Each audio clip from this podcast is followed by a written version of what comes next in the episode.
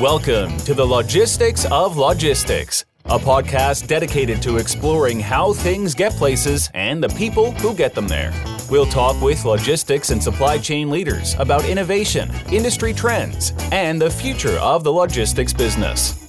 Now, here's your host, Joe Lynch. Hello, friends. Welcome to the Logistics of Logistics podcast. My name is Joe Lynch. Thank you so much for joining us today.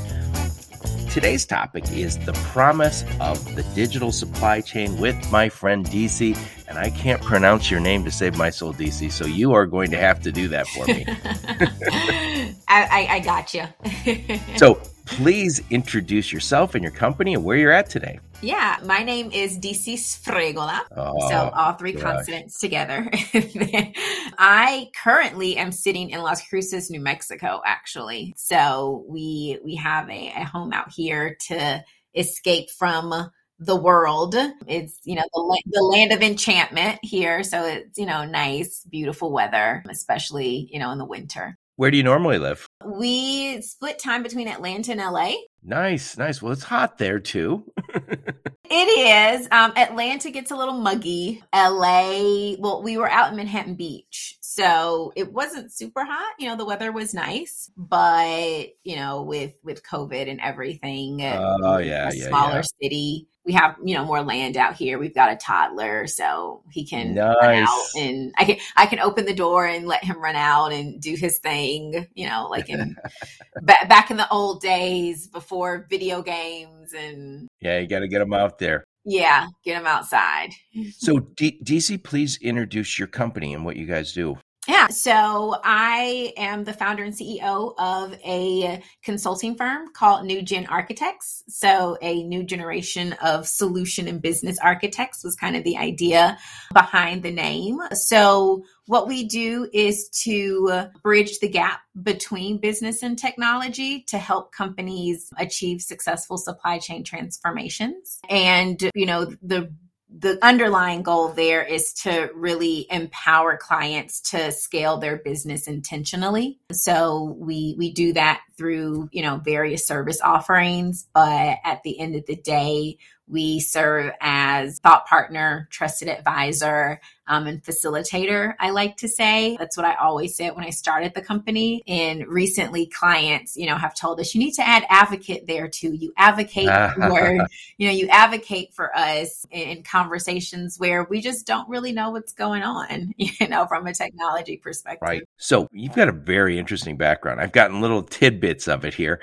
So tell us a little bit about you. Where'd you grow up? Where'd you go to school? Give us some of those uh, background on you. I grew up for the most part in Atlanta. Um, we moved there when I was about eight, so halfway through elementary school, um, middle school, high school. I did all of that in Atlanta, and I went to school at the University of Georgia. Go Bulldogs! And I oh, did, they're going to get beat in that playoff. I game. Would not make such a bold statement when uh, I'm a Wolverine. I have to say that supply chain. You don't know the future. kind of you. Now it's going to be a good game. My Wolverines are. I didn't know you were a Georgia person. Yes, go dogs, Georgia Bulldogs. It was a great season. Disappointing, you know, outcome. Not over yet. SEC championship, but yeah, it's not over yet. It's so funny, and this is complete tangent, but I, you know, I grew up in the SEC, you know, even watching football. Like I knew I always wanted to go to a, a division one school. I wanted to experience division one football. And uh, for so long, I thought like the SEC championship was the end of it. right, that was exactly. like the SEC championship is the only thing that matters. That's the that is the final game. And then I remember learning about the national championship, and I was like, oh, like people That's actually care about other football, you know, divisions yeah. and not just the SEC. So so yeah, that that that's a funny story. I, I I remember being like, oh, there's there's more. Yeah, I grew up a Michigan fan. My mom and dad had like 20 season tickets. I still have like eight to Michigan games. And I grew up going to those games. It was, like it's, I don't want to be sacrilegious, but it was almost like a religion at the house. Like when every sat, well, when my dad died, he had said, I want my, some of my ashes to, uh, I want my ashes in Michigan Stadium. So I put his ashes right by our our seats. And I was like, oh, I feel like now I can't upgrade my seats ever. But um, right, yeah, it, it was. Uh, it it does soak into you. Yeah, and then it's funny. I didn't go. I didn't go to Michigan for my undergrad, and then I was like, you know, I got to go to Michigan for my master's, and then I was like, ah, you know, what is? I've kept thinking. I kept looking at all the different master's programs, and I was like thirty something, and I was like, just has to say Michigan on it. Just says I have to go to Yeah, Michigan. just, I'll just pick something. yeah.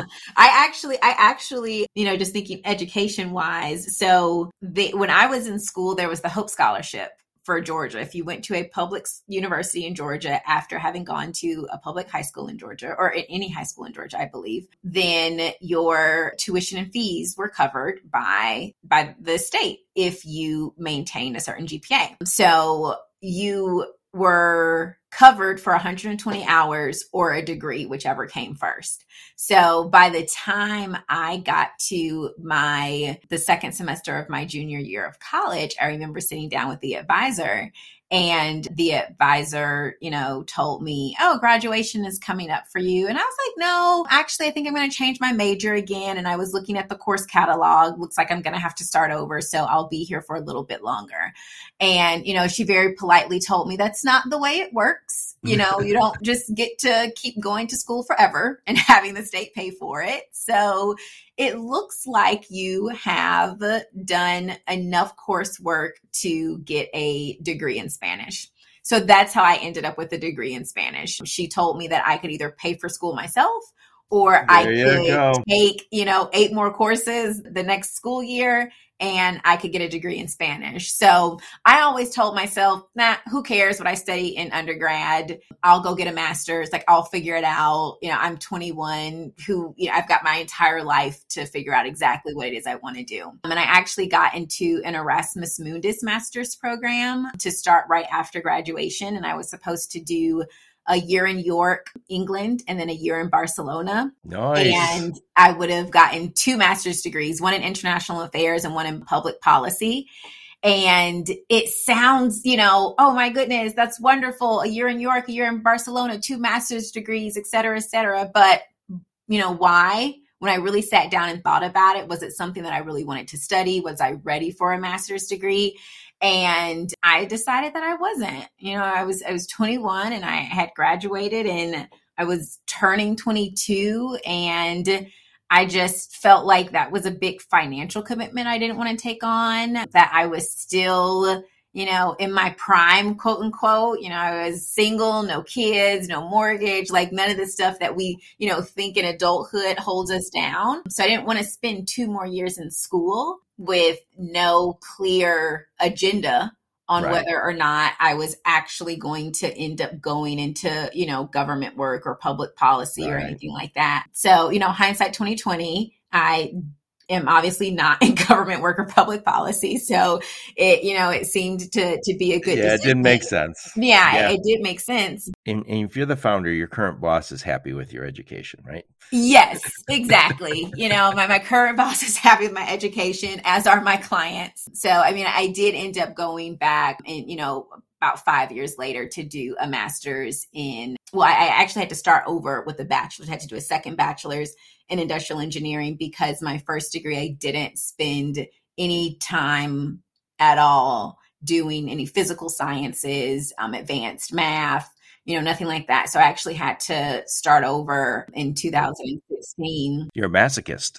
Yeah, yeah, you know, that's what they tell me. Like I started Chem 101. I did calc, calc 2, you know, statics, linear algebra, like, you know, stuff that I I think that honestly having done it later in life was better because when I was, you know, 19, 20, for whatever reason, like I just didn't get math. And, you know, looking back at doing my degree in IE and then going into my master's in engineering management, you know, I can, I can potentially say that part of that was that I didn't have the best teachers. I think it's actually probably really hard to teach math, but also a lot of it was that I just honestly didn't think I was good at it. So if you start thinking that you can't do something, you know, what's what is the psychology term for it? Self-fulfilling prophecy.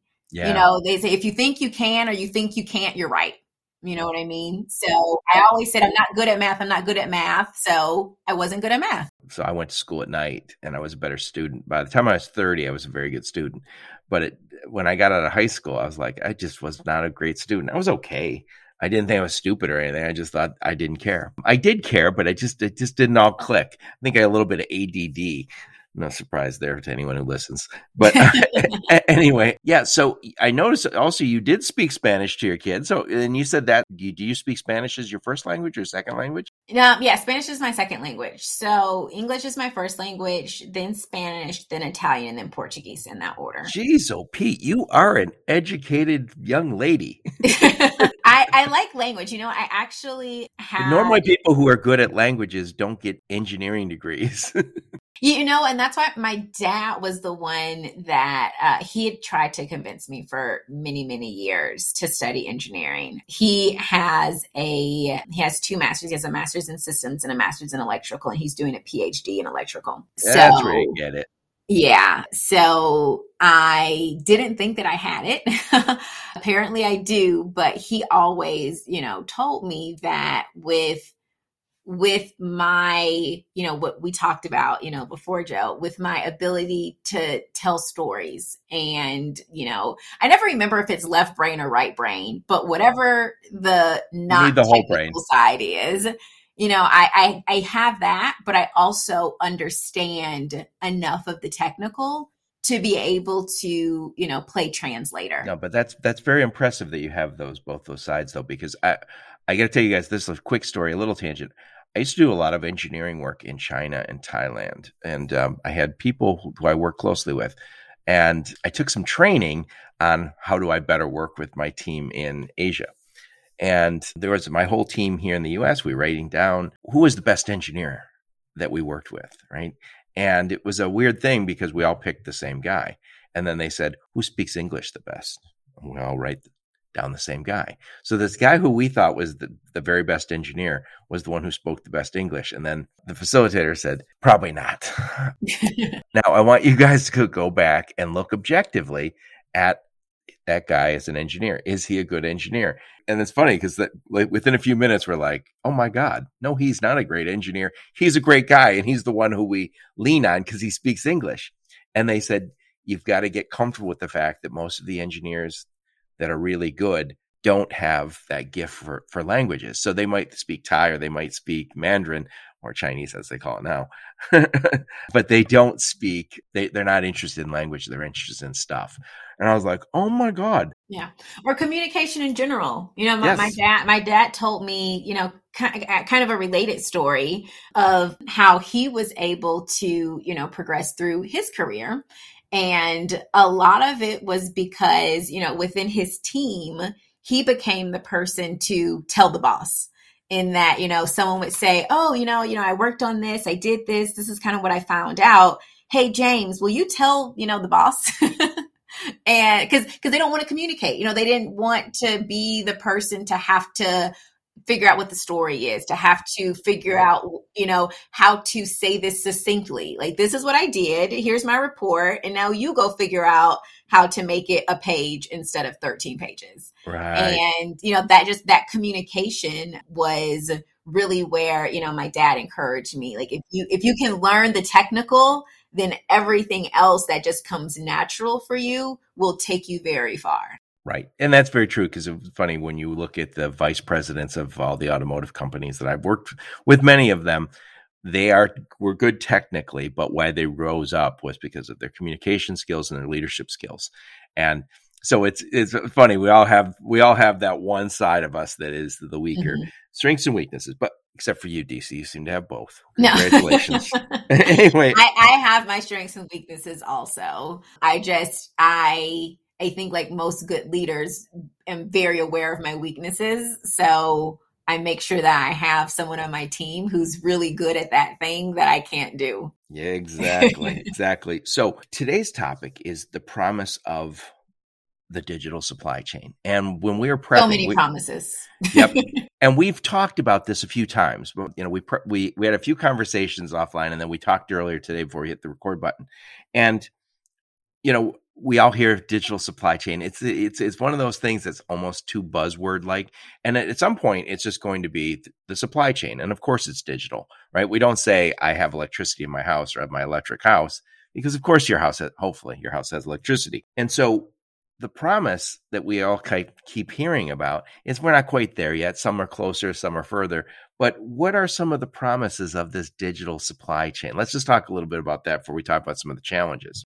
Yeah, to to avoid the buzzwords that you mentioned. So, uh, yes, I, I completely agree that digital supply chain is becoming a marketing buzzword. And if I think about the promise of digital supply chain, the first words that come to my mind, which is why I say I kind of want to avoid them, are also have become buzzwordy. Well, no, let's say them anyway. Say them so, anyway. you know, it's an agile supply chain, you know, agility, speed, resiliency, you know. Right. So a resilient supply chain is now a buzzword and an agile supply chain is now a buzzword. But but they they even though they might be buzzwords, they're still exactly what we want. So when we think about resiliency, we're we're hopefully I'd like to think we're getting out of this pandemic, but resiliency is what we absolutely positively needed during the pandemic. We wanted to be able to make adjustments as a result of maybe I, there was a truck shortage or I couldn't get the stuff I needed from Asia. We had to make all of these adjustments and we needed to, to have, be agile. And by the way, for the most part, we in the supply chain world, the logistics and supply chain, we perform very well. I mean, stuff got where it needed to get. Most of us did not lose weight fact, some of us got the COVID 19. I got the COVID 19 or 20. But so we want that agile supply chain. We want resiliency. We want speed, right? So I know they might be a little buzzwords, but we want them. yeah, that's and that's fair. That that's very very fair. That is exactly what we want. And you know, I said let's uh, you know avoid the buzzwords because then it's like, well, what does that actually mean?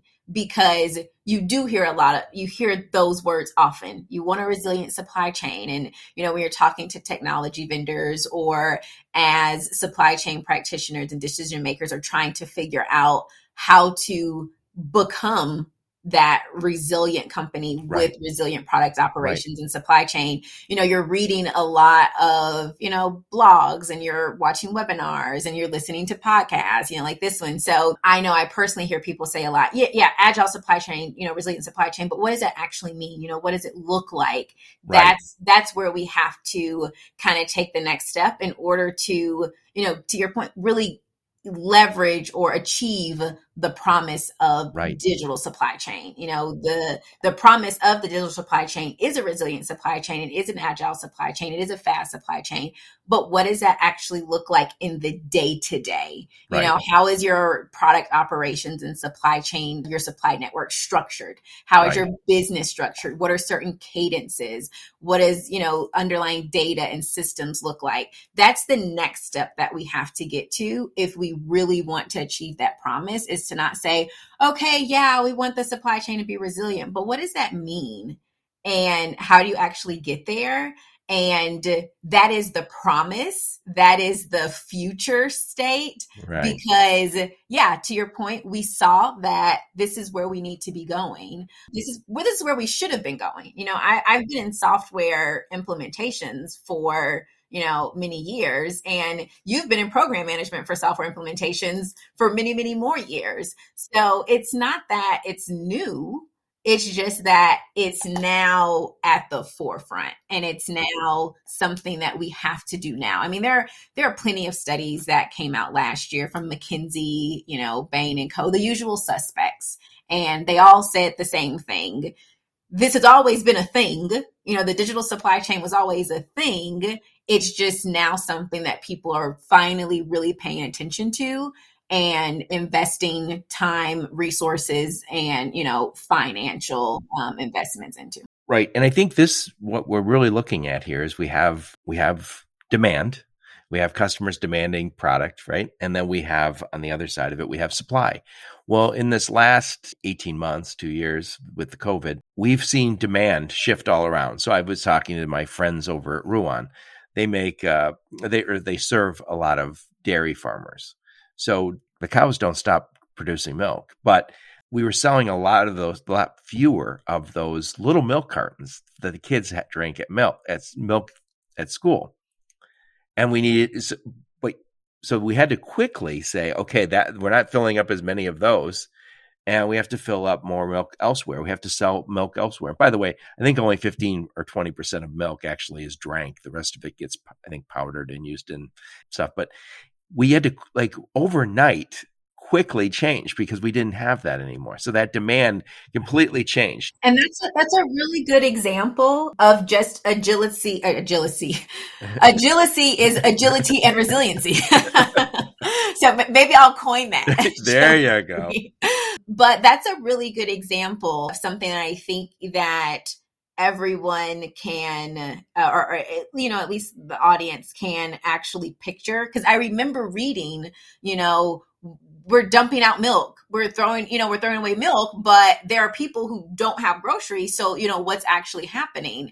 And i, I think that if we simplify it there's demand there's supply. But if you really think about the entire supply network and the entire value chain it is it, it becomes that point where you have to say how do we collaborate across all of these different nodes and all of these different partners to get the packaging right? because the packaging has to change. We're not talking about little cartons of milk anymore for the schools. Or, yeah, we need the big jugs, but you know where where am I going to get that that supply from if the manufacturers for that if all manufacturers are closed you know or working on reduced capacity well now i have to pivot i have to change. And that's when we really get to the point like i said getting into the details to say what does that actually look like that's your suppliers that's procurement that's sourcing that's you know finance that's demand plan that's inventory management that's packaging it's everything it's not just saying oh our demand changed so now we're going to meet the demand but in order to do that there are a lot of other different steps Right. Yeah, exactly. And I think let's switch gears a little bit. So we I think before we go, I think to get to this this promise. It's collaboration. It's we we always use visibility. We want visibility. We want to, but you said something to me I thought was interesting is we don't want just visibility. We want to be able to use that visibility to collaborate from the time I get an order to the time I get paid, the entire supply chain, right? I want visibility, but I don't want to just be able to say, yeah, I see the problem over here. I want to be able to say, I want to be able to interact with the people who can collaborate with me to solve that problem before it becomes a bigger problem. So talk a little bit about that. Or I even I even want to anticipate that problem. I want to sense that problem. Right. So you, you talked about the order, but I always like okay, but before that, you know, the product innovation, the product development. Like at what point do you bring in the rest of the value chain to say, we are thinking about making this new thing. So before customers even start ordering it, what is everything going to look like from the that planning. perspective? The planning for it. So so that's that's visibility. I think that a lot of times when you say oh visibility and i, I think you said that it's like oh the truck's an hour late. I mean that's that's a part of it. You know where's my container? Like that's a part of it. But when right. i think of visibility i think of you know awareness of information and that everybody along the value chain in the supply network knows that something can happen, knows that something is happening, and there is a plan of action for it, whether it be good or bad or normal operations. Right. But we have the data and we are actually using the data, everyone together to have risk mitigation plans, contingency plans, execution plans, operational plans, and when you have that, everyone, if they're not on the same page, you can get them on the same page faster. It's kind of right. like everyone turn your books to page 10. You know what I mean? You, you might be wherever, but now we can all turn to page 10 and be looking at this, reading the same book, and we all know what the next steps are, you know? Right. So we we all know we want this. We want this. And again, a little bit of buzzwords, but it's it's what we truly want. We want the resiliency. We want the agility. We want the speed. And all this is to make more money. You know, that and, and I think we also want to be able to collaborate. We want visibility. I think one other thing before we leave the promise of this is I want to talk about two other things. So I want your two cents on this idea of digital twin. I know we've got right now, we've got all these point systems. And when I say, say point system, it might be I have a transportation management system over here. And then over here, I have a purchasing system. And over here, I have a inventory system. And over here, I have warehouse, but they're all disconnected. They're all point systems. So right now, I can't do kind of big scenario planning across my entire supply chain because it's not all connected that way. So talk a little bit about that. I can't th- these point systems and this disconnectedness. We have systems; they're just a little bit of disconnectedness. I, I, think of that as kind of connected planning, which is a little bit different from the digital twin. You know, having those connections that you talked about the integrations with the systems, the underlying data that actually comes out of them and makes sense. Um, a lot of times stuff comes out. It is not actually anything that we need. um, so, so a lot of you, data, not much knowledge. yeah. You know, once, once you get that piece of it, then you can take the next step and, you know, create a digital twin of your supply chain. And what we mean by that digital twin is I can what happened in the real world is what happened in my or I can simulate right. what will happen in the real world right. using my digital replica of the supply and that's chain. what that's what we want to be able to do is do a whole bunch of scenario planning and go god what if there was a pandemic? And somebody says well what's the chances of that? Right? I want to do that before the pandemic. Or not even necessarily what if there's a pandemic just what if there is anything that would affect my supply of this raw material of this you know piece of inventory of this product because it doesn't necessarily have to be a pandemic that shuts down right. you know a, a, manufacturer. It could be a fire. It could be oh, just tr- it could be a strike. It I'll could be you know it could be weather event you know not, you know climate event. So there there are many things that can happen. And actually there were a lot of people i remember eh, the beginning of you know Er, late winter, early spring 2020, where they were saying that there were companies who did have risk mitigation plans. They did have that digital supply chain or, you know, excuse me, that digital twin. So what they were able to do was to pivot faster. Right. But they also did take a hit because it was like every single one of your potential risks hitting at the same time. Right. You know, right. you you you expect to not have one thing, you expect to potentially not have another thing. You know, I, I spoke with um one of our partners uh, a couple months ago and she was telling me how you know back before she started her firm she used to do inventory management for a company that had a warehouse in florida and like she always knew hurricane season is coming up. So i had like what do i have to do to prepare for hurricane season? I know that something could affect my inventory supply. So like that that was in their contingency plan. That was in their risk you know risk management plan. But they didn't necessarily have well what if this and this and this and this and this and it all happens at the same time then what do i do? That's a whole other thing. But companies that had these digital twins were able to pivot. Now, the idea of a digital twin is also, I think, in my mind, very like futuristic. When I hear digital twin supply chain, I, my mind almost goes like sci-fi. I think somebody told me that Apple might be doing that, but uh, it would be a, yeah, to I mean, your point. These, like the, the companies that are, we're, we're absolutely in early adopter phase for digital twins i would say for companies that are actually that are fully leveraging it, it it's early adopters which are going to be your huge you know enterprise companies that can afford it. I actually um, i did some research on it and you know for when you say how much does a digital twin you know cost they break it down um, based off of uh, you know actual physical footprint so if you have, you know, a warehouse that is 600,000 square feet, you've got three of those. This is what you can expect the cost to be, et cetera, et cetera. I mean, we're looking at millions of dollars. You oh, have yeah. a couple of other, you can get some other results that say 50,000, 400,000, but the, you know, the average is a couple million dollars. So, you know, particularly at NewGen Architects, the size of company that we service, they can't afford a digital twin. You know what I mean? Like so so what's the next best thing? You know what I mean? How how do you then pivot you work towards it? And and a lot of that is what you said, the connected planning. So you might not be able to have a digital replica of your entire supply network, but you can think about what your IT landscape and your system architecture should look like to support, like you said, scenario planning, to support you know, being able to pivot as quickly as possible. If you have a single source of truth for your data that everyone is looking at, and, you know, how we also talked about true collaboration, a cadence of communication, a cadence of sharing assumptions, sharing ideas, potentially even challenging, you know, those assumptions and ideas, you know, translating and connecting our very optimistic sales organization with our traditionally pessimistic operations side, you know, what it, what does that actually look like?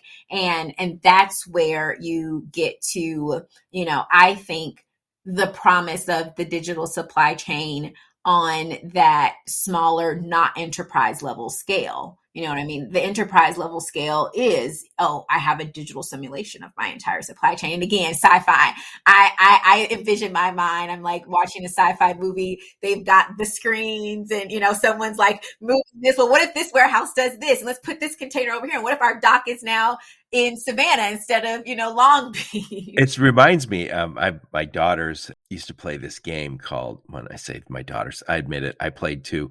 Roller, roller Coaster Tycoon. You, you familiar? No, so it's like a Sims game. It's like I guarantee people are listening will hear. I've heard of it. So your kids will be playing it before you know it. And I always remember with Roller Coaster Tycoon, you're managing a a park, like a Cedar Point or a Disney, and you say, I'm going to build this roller coaster. And it's really interactive and easy.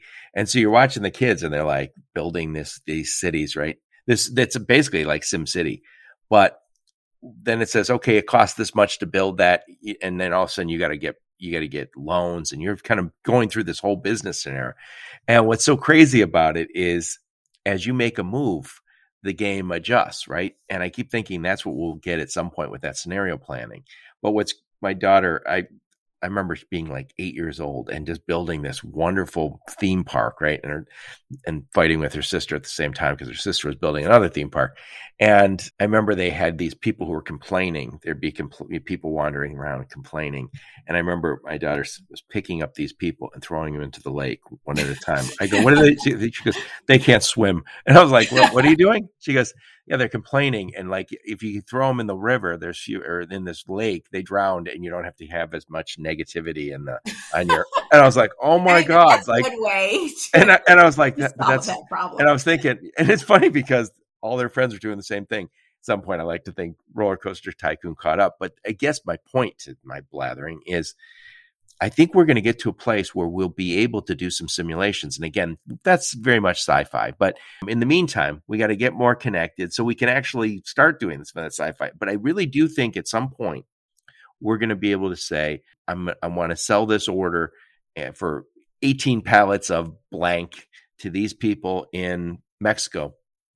And it turns out because the cost of trucking or because the this problem or that problem, I need to raise the price or lower the price to make be you know to, to, to win the business or win the I should say increase the price to make more money or lower the price to get the business.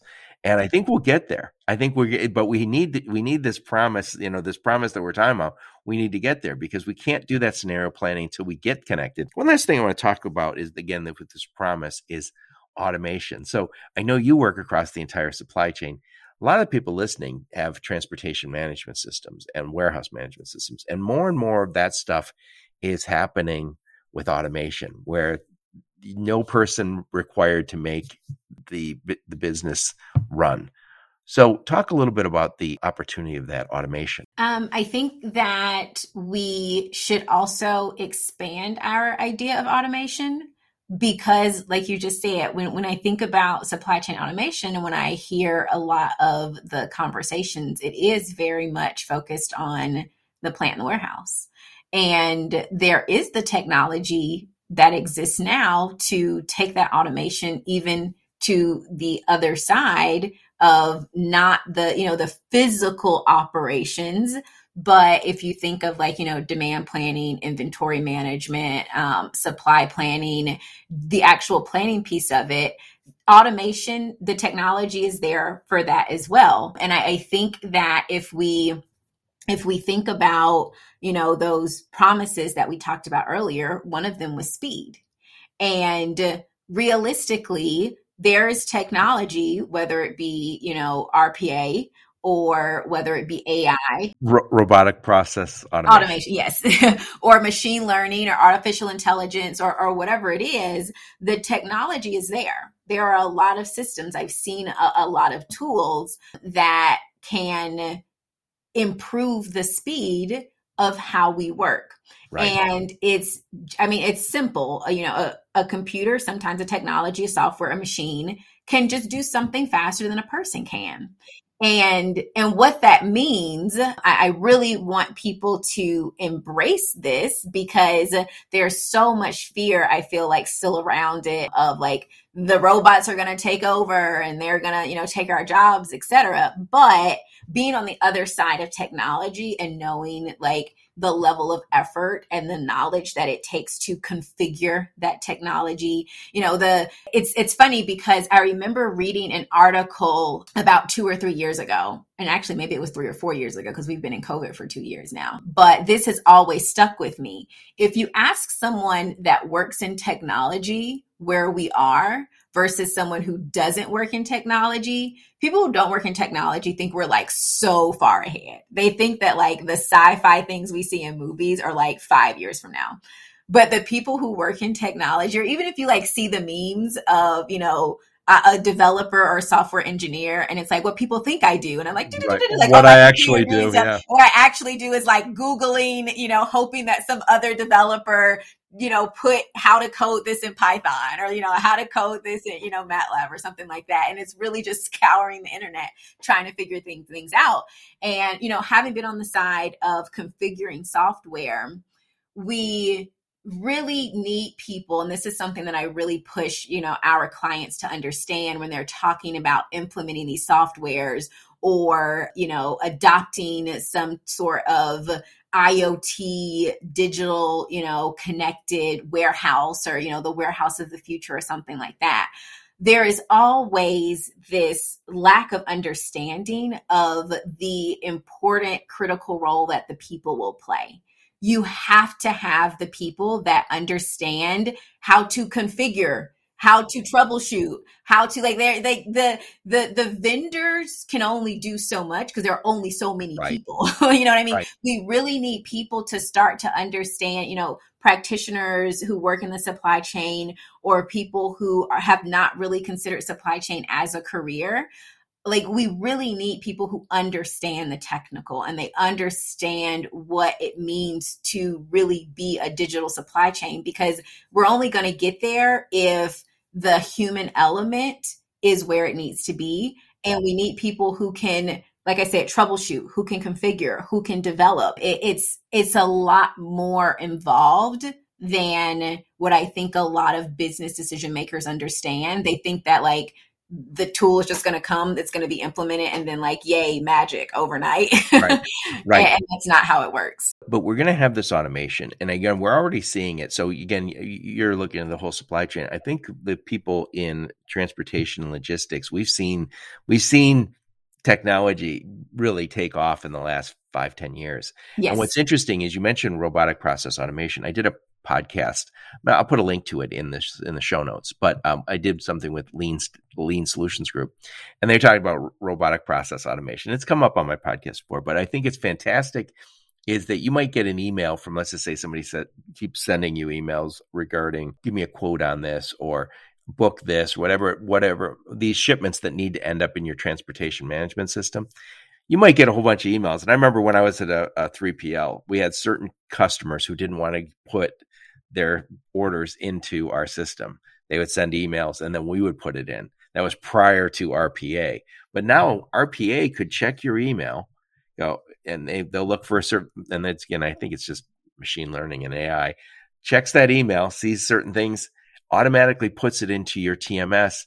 And then you might have to still, to your point, Dyci, you still might have to check that you might want to say at the end of the day i'm going to look at these 50 orders to make sure that you know has all the information i want or needs right But the idea, though, that you waste your day saying, I became a data entry person, you don't have to do that. There and is OCR is one of those technologies, also. What is that? Optimal character recognition, I think, is, is what it is. optical. optical optical character recognition but it's it's like instead of scanning in pdfs all the time and like right. having to type it in there there's there's technology now that you know you scan it and it, and it, it tracks like it can see it. it it tracks that information right. but you know if we talk about you know the the promise of the digital supply chain and thinking about it in the future there are still i mean i feel like ocr RP, like those are in my mind on a scale of uh, you know very simple to very complex supply chain technologies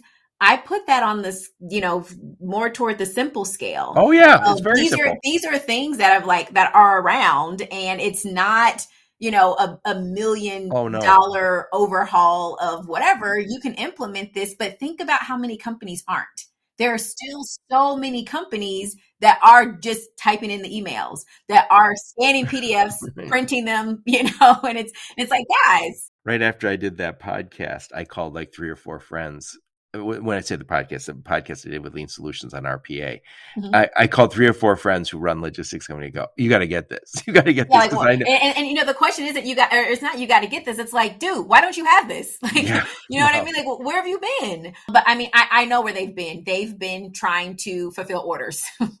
You know what I mean? They, have been trying to to do their day jobs. Somebody sent me something really kind of an interesting technology. Hey, this is a wave that you know you can interact with your audience. The podcast podcasters can use this, and it's very cool. Don't get me wrong, but I was like, I'll probably try it out at some point. But was my first thought after the meeting was just one more thing on my list that isn't getting done. Mm-hmm. And so that's the reality. You mentioned the running order. So and we we talked about though the value we talked right. about, you know, being able to communicate value. You have to communicate the value of, you know, doing that. And the best, I think in my mind, the best salespeople communicate the value of the tool, not what the tool does. Right, right, right, right. You know, exactly. like okay, cool. I can, it's the hole, not the drill. when, when I remember being, you know, in a business course, because part of the reason why I chose engineering management is because it wasn't the traditional MBA degree where you just do business, business all the time. I really love that it was a good mix between engineering and the business. And I remember being in a business course, and the case study was. It's funny, I can't even remember the name of the company. I think it's TiVo like where you could yeah TiVo. where you could record? Yeah so so it you know it's the eh, for me it was a foundational case study of like yeah cool you're telling everybody what this does but you're not telling them why it's why like why it. it's like what's the value of it? Like why do i care? Like okay yeah you know, RPA can read this. Like, why why do I care at my, you know, logistics come at my 3PL? Because you saves a whole bunch of man hours from having to do crappy work. So I'm going to summarize the promise, and then I want to switch gears and talk about the two things that we need that that we really need to get to this place. So we talked about the promise. Really, it's you know again the buzzwords: agility, resilience, speed. It's going to save us money, right? It's going to hopefully make us more money. It's going to make us more customer service. Yep, and it's going to allow us to collaborate across our entire supply chain. Not just have visibility, but visibility that actually I can use. You know, and what's the value of that, Joe? Right. What is the value of that? Increased market share, increased revenue, increased profits if you do it the right way. Right. This is not just for just not just for techies. This is this is for making yeah. the business better.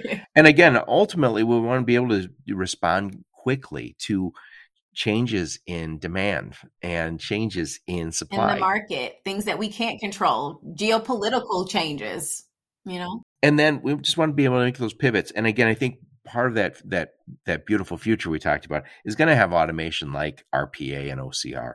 It's going to have this ability to do some scenario planning like the digital twin. So there is again, this isn't just for a technology exercise. This is where we're heading it might take a while, but this is where we're heading. And so when we are prepping for this, Dyci, you told me, I said, well, what is what's holding us back? Why what's what's causing us not to get there? So you had two points you wanted to make on that. Yes. So the two things that stand out for for me in my mind was right now there is just a and I, I, think we ended up making it three. Okay. Because one of them was the value.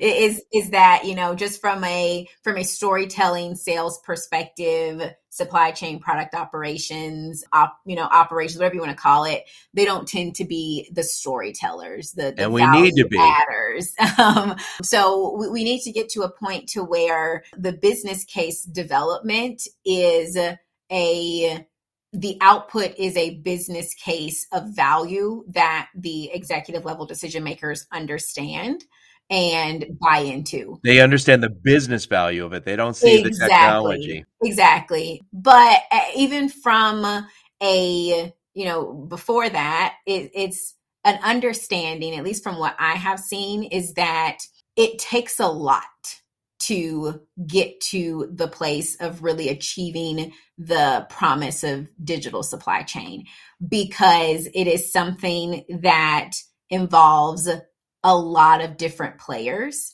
It's not just my internal supply chain. And what I've seen a lot of is, you know, when we always tell our clients that we do supply chain transformation right, you know, supply chain transformation done right. And what does that look like? That extends far beyond just the supply chain. And so many people right now are like, yeah, digital supply chain, I'm going to, you know, change my TMS. I'm going to change my WMS and we're going to do like, we're going to put GPS in our, you know, in our trucks and we're going to implement this new demand planning tool and upgrade our ERP. And now it's digital supply chain. But that's number one, like that's just within your company and really leveraging the promise or really achieving the promise of, of digital supply chain and leveraging technology and digital is way more than that. It has to extend across the entire network. And a lot of companies and a lot of practitioners, I don't think truly understand just how connected we need to be from all of your external partners, your suppliers. Like you can be this fancy, fancy digital company, but if all of your suppliers and your 3PL partners and everyone else is still not leveraging OCR and not leveraging RPA, you're only going to get so far toward actually achieving the resiliency, agility, and speed that you really want. So it has to be something that decision makers start to understand the level of effort that is actually required. So that, you know, summing that all up, you have to understand the true level of effort. It's not something that you're going to do in 16 weeks. It's not going to do something. It's not going to be something that you want to do in 16 months. I don't care how much you say this is oh so urgent. We have to do it now. It doesn't matter. I also wanted to have my baby in like two months after, you know, the first trimester of morning sickness. I was like, oh, it's over with. However, that's just not how it works. He was in there for nine months. You know what I mean? It is what it is. So it doesn't matter how fast you want to do this it's still going to take years. It's going right. to take years. It's going to take cultural changes within the company. It's going to take process changes, workflow changes, implementing of new KPIs. How do you not manage? How do you measure success? You know what are driving people's bonuses? You know those now need to become cross departmental and that's again those are changes that have to come from the top and take a long time right. even just behavioral. So that's the first thing is for people to first understand it's a long road it's a long journey. And the second thing is the will to do that because once right. once I start saying, well, you have to do this, you got to get HR involved, you got to get sales involved, you got to get production involved, you got to get your 3PL partners involved, you got to get your procurement uh, involved, you got to get IT involved. It's going to be five years. People are like, yeah. So, what's the MVP? Like, what's the minimum viable product? What can I take off of that list and get right. done in the next year? And it's like, well, then you're not going to really achieve the promise of digital because you're not putting in the work. Yeah, so so you mentioned this this first thing is there there's a, kind of a not the full recognition of the value of this. So we need to be we need to become that storyteller you talk, talked about is we mm-hmm. need to be able to tell the story but also be able to say here is the actual savings here is the actual business value not not because i love technology but because i love money right i want to i want to make us more money are good at we're good at quantifying Right. We're, we're good at quantifying, but you have to quantify the right thing. So you have to, and I think we also talked about this. Who's your audience? Are you quantifying in units or are you quantifying in dollars? Are you quantifying in percentages or are you quantifying in, you know, something else? We're going to at some point be able to, you know, to com- communicate the value of this. And again, and, and in a way that really resonates with the people who make those decisions. And then, and then we have to get them to a place where there's a will to execute because otherwise, you know, there's, again the, the, supply chain when we think about big companies usually it's not the guy at the ceo is not a supply chain guy he's a sales guy or a finance guy and supply chains are increasingly important. We've seen the value of them over the last 18 months. I always argue that it is the most important. And I will argue that till I'm blue in the face and debate it with anybody that supply chain and product operations is the lifeblood of the organization. And all man, all business decisions at some point manifest themselves in the supply chain. Right. You can, I can look at any operational thing and tie that back to some business decision, even if it's not directly yeah. to supply chain, HR, finance, you know, planning, whatever it is, I can do that. And I will I will take anyone up on that challenge. yeah. I think one of the one of the things also is we got to knock the walls down. You know, that it, there's always been sales and marketing. Well, it's the same function, right? And then we just think about this, the entire supply chain we we think about all these different departments and that's part of our problem right now is we've got all these point systems and our our siloed information rather than all the cool stuff that we need here for the digital supply chain. Anyway i'm going to summarize then i want to get your final thoughts on this. So topic again is the promise of the digital supply chain with Dyci you can pronounce your last name and this the, the goal here is agility resiliency speed money collaboration. We want the visibility that we all talk about we want to be able to kind of respond quickly to market changes, both either it's demand or supply. Uh, we want to be able to pivot quickly. We want to be able to take advantage of automation like uh, RPA or OCR, the digital twin, all these good things. But to your point just now, we have to be able to communicate this to the people who make the decisions, the guys who pull the trigger. Because everything that you just listed, it, it you know, from a decision making perspective, I'm like, oh, that's a lot of time and a lot of money. No, so, of course it is. So we have to, like you say, we have to be able to communicate the value and also communicate why it's important. Right. And, you know, it, and sometimes it means taking a hit, you know, in the short term in order to be that much better in the long term. You know, kind of, kind of delay gratification. Right. So, final thoughts on this big topic. Final thoughts that are not summed up that were not just summed up. I would say, no, no, I, I seriously, you know, we kind of joked about it. We definitely laughed a lot, but I, I definitely think that what I've been seeing and, and even why I started New Gen Architects is that we in supply chain and industry just really need to educate ourselves more on what digital really looks like and how to leverage it. I I love these types of conversations because it's not the buzzwordy conversation or you know at least we try to make Some it, it not be you know what I mean? We tried to make it not be. And we, really just as supply chain practitioners have to do some true reflection to understand how we can continue to work together. I did see a lot of supply chain decision makers coming together in, you know, 2020 and even in this year to say, "Hey, what are you doing?" Maybe we can do that too. How can we leverage? Because at the end of the day, we all want to serve customers. You know, we all want to make sure the customer is getting what they need to get. And, you know, it, it sounds cliche, but if you want to go, you know, fast, go alone. If you want to go far, go together. So we really need to figure out if we're going to achieve the promise of digital. And, you know, to, to your point earlier of at some point, we want to not have the digital supply chain. We'll just have supply chain because like by default, they will be digital.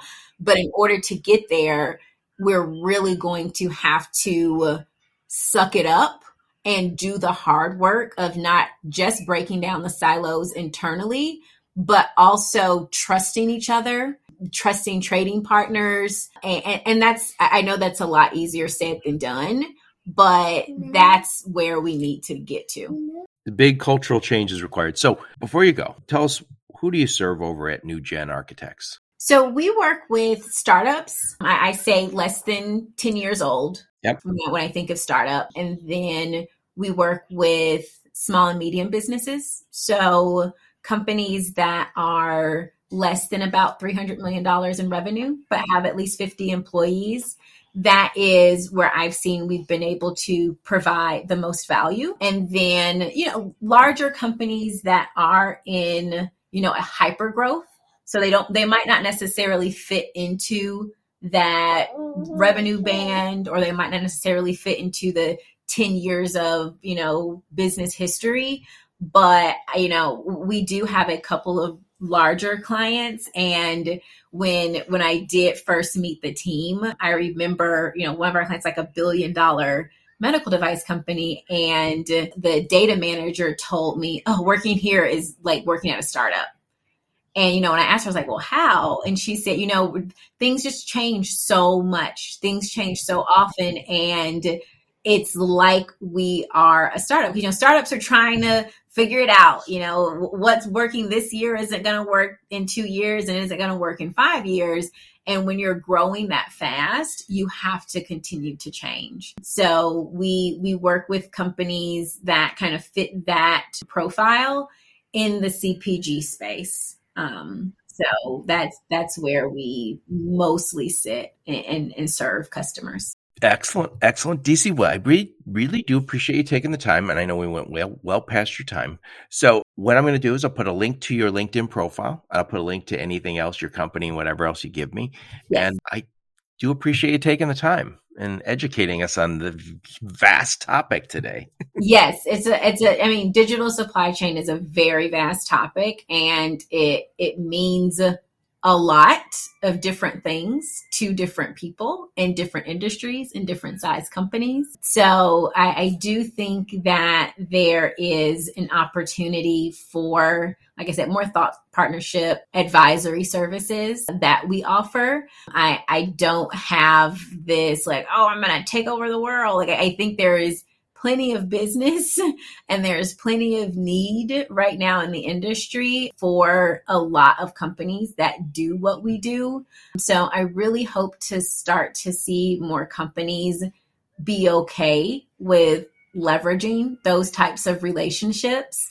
I, I have talked to a couple of people that you know have said i really i really wish my company would bring in a consultant but like you know they think that they can do it themselves and you you probably can but there's also you know there's always the I can, but should I? You know, kind of thing. Right. Like in, in, this business, it pays to have partners. So yes, it it always pays to have partners. It's it's in, in my mind, you know, also akin to the basics of economics. If you take an economics course, the kind of the first thing they they teach you is that countries can make everything themselves or they can make what they're good at and then trade for the rest.